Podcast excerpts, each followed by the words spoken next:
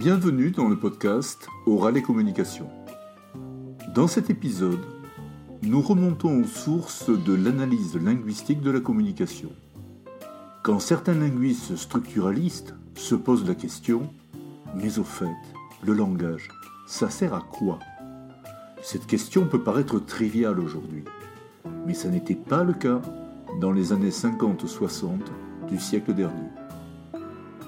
Je vais d'abord vous raconter comment les linguistes se sont intéressés à la fonction de communication. Ensuite, je vous présenterai le célèbre schéma de la communication popularisé par Roman Jacobson au début des années 60. En fait, Jacobson reprend, entre autres, les ingrédients du circuit de la communication de la théorie de l'information. Son trait de génie, c'est d'associer une fonction précise à chacun de ces ingrédients. Puis je vous montrerai les limites de la conception de la communication telle que décrite par Jacobson, ce qui me permettra de développer d'autres modèles de communication élaborés par des linguistes dans de prochains épisodes. Mais bon, n'anticipons pas.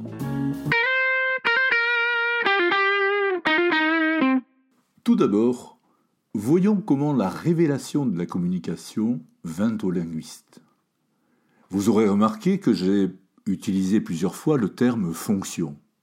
Pour les linguistes, fonction désigne les rôles du langage par rapport à ce qui n'est pas lui. Euh, le monde extérieur, les sujets parlants, la pensée. Cette notion de fonction remet en question le principe de l'immanence, laquelle immanence est un principe absolu de la linguistique structurale. Selon ce principe, le langage est étudié par lui-même et pour lui-même, exclusivement de l'intérieur.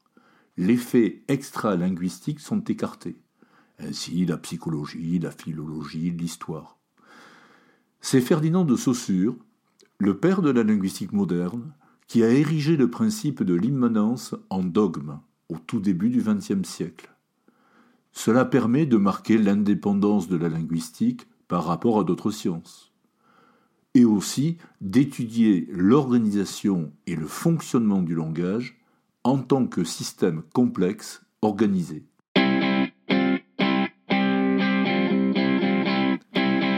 Donc l'immanence prône l'étude du fonctionnement de la langue en soi, ce que certains linguistes structuralistes réfutent. Ainsi, André Martinet, fondateur du fonctionnalisme, cette théorie linguistique n'étudie pas le langage comme un système fermé et indépendant. Le fonctionnalisme organise toute description linguistique autour de la fonction de communication. Cette fonction se réalise par la transmission de messages entre les interlocuteurs. La fonction de communication est la fonction centrale du langage. Elle est fondamentale. C'est la fonction de communication qui justifie à elle seule toute l'organisation du langage. C'est elle également qui légitime la spécificité des unités linguistiques. Voyons maintenant le schéma de la communication de Jacobson. Vous retrouverez ce schéma dans l'article correspondant à ce podcast euh, publié dans le blog Au son du feu. Le schéma de Jacobson, paru en 1963, est inspiré du modèle mathématique de Shannon et Weaver, euh, deux ingénieurs des communications qui ont publié leur modèle en 1949. Ça explique en partie la terminologie quand il est question de message, de bruit, de canal. Le modèle de Jacobson doit également à la conception fonctionnelle du langage, élaborée par le linguiste viennois Karl Bühler dans les années 30. Vous trouverez une référence bibliographique dans l'article du blog Au son du fleu. L'apport de Jacobson est la mise en évidence de six fonctions, chacune étant centrée sur un élément. Chaque fonction est exprimée par des moyens linguistiques à l'intérieur d'un énoncé donné. L'émetteur ou destinateur envoie le message, c'est l'opération d'encodage. La fonction expressive, on dit aussi fonction émotive, est centrée sur l'émetteur. Il peut ainsi communiquer ses impressions, ses jugements, ses émotions sur le contenu de son message. Cette fonction expressive se manifeste à travers la vocalité, c'est-à-dire les intonations, le débit, les accentuations, le timbre. Le destinataire identifie le système de signes, opération de décodage, si son répertoire est commun avec celui de l'émetteur, c'est-à-dire s'ils ont le même code. La fonction conative, euh, conative venant d'un mot latin signifiant faire un effort, concerne le récepteur dont il faut attirer l'attention, car il doit se sentir directement concerné par le message. Alors cette fonction se manifeste par exemple par les questions, l'emploi de l'impératif, des pronoms personnels. Et cette fonction conative est également appelée fonction impressive, c'est-à-dire faire impression sur quelqu'un. Le référent est constitué par le contexte, la situation, les objets réels auxquels renvoie le message. La fonction référentielle, appelée aussi fonction cognitive ou encore fonction dénotative, est centrée sur le référent. Elle renvoie aux éléments situationnels et contextuels. Elle englobe donc tous les éléments donnant une information. Dit beaucoup plus simplement, la fonction référentielle, c'est ce dont on parle. Le code est un ensemble de signes et de règles de combinaison de ces signes. L'émetteur y a recours pour élaborer son message. Les signes d'un code sont arbitraires, et il faut les apprendre. Mais ils renvoient à des réalités vécues, des réalités imaginaires ou encore conceptuelles. La fonction métalinguistique concerne le code. Elle permet de définir des termes ignorés du récepteur. Elle se manifeste euh, avec des expressions telles que autrement dit, c'est-à-dire, la fonction métalinguistique s'applique au langage quand il parle de lui-même.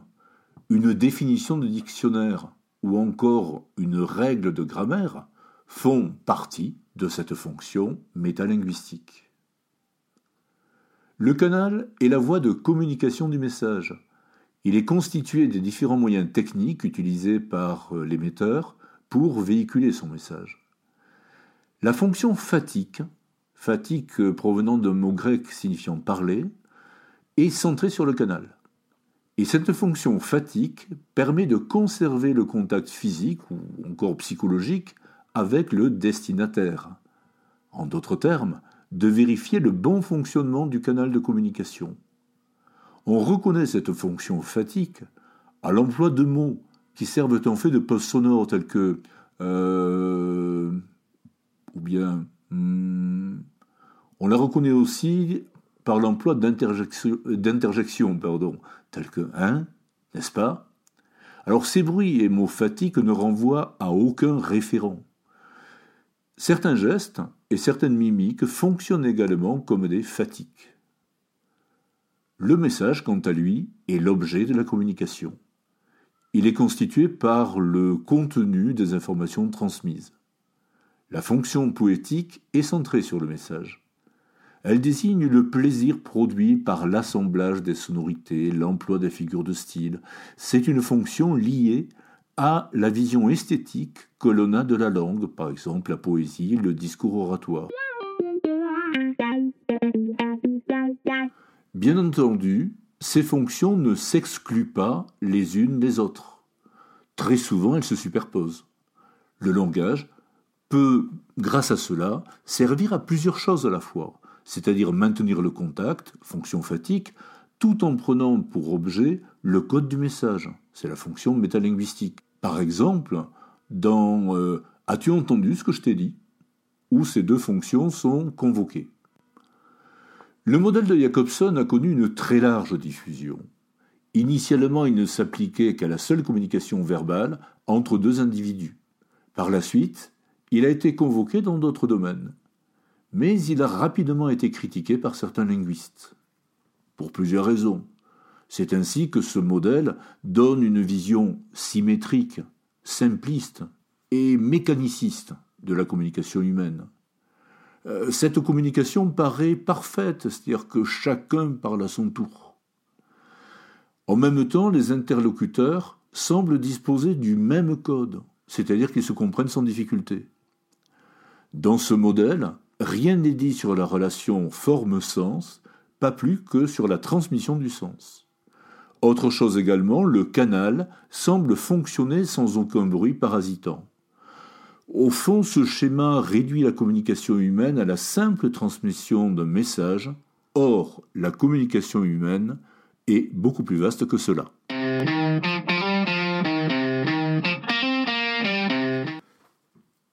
Je ne vous ai pas épargné dans ce podcast. Je vous ai fait subir euh, certains termes spécifiques du jargon de la linguistique, tels que fonction, immanence.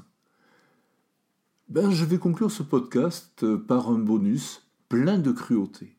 Je vais vous donner la définition de la communication tirée de deux dictionnaires de linguistique constituant des références dans la discipline. Vous pourrez ainsi constater combien la notion a, évolué en l'espace de quelques années. Bien entendu, vous retrouverez ces deux définitions dans l'article correspondant du blog Au son du fleu. La première définition est extraite de l'ouvrage La linguistique sous la direction d'André Martinet. Il a été publié par les éditions de Noël en 1969.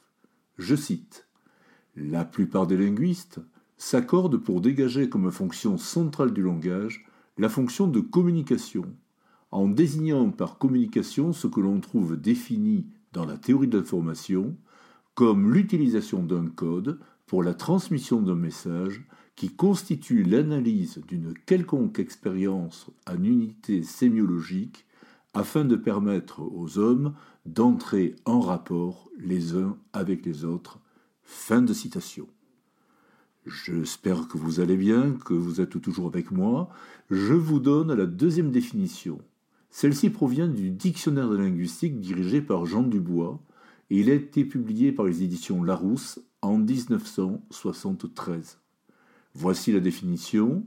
La communication est l'échange verbal entre un sujet parlant qui produit un énoncé destiné à un autre sujet parlant et un interlocuteur dont il sollicite l'écoute et ou une réponse explicite ou implicite selon le type d'énoncé.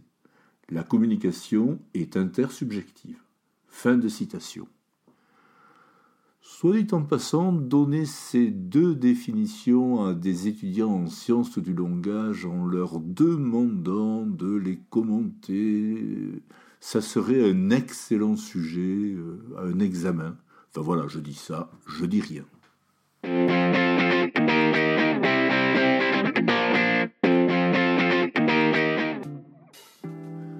Nous voici arrivés à la fin de cet épisode consacré à la communication vue par les linguistes, souhaitant s'affranchir des cadres stricts du structuralisme. Merci de m'avoir suivi jusque-là. Vous avez vraiment été très courageuse et très courageux. Si vous avez aimé ce podcast ou si vous voulez faire du mal à des amis, faites-le savoir sur les réseaux sociaux. Inscrivez-vous également à la lettre d'information du blog Au son du fleu. Vous pouvez aussi me laisser un commentaire s'il est sympa, ça me fera plaisir. Bien entendu, il vous est également possible de vous abonner au flux RSS du podcast. Et je remercie une fois de plus Alban Talvinski pour ses compositions musicales libres de droit qui sont mises à disposition sur son site pointdevue.net. A bientôt pour un nouvel épisode.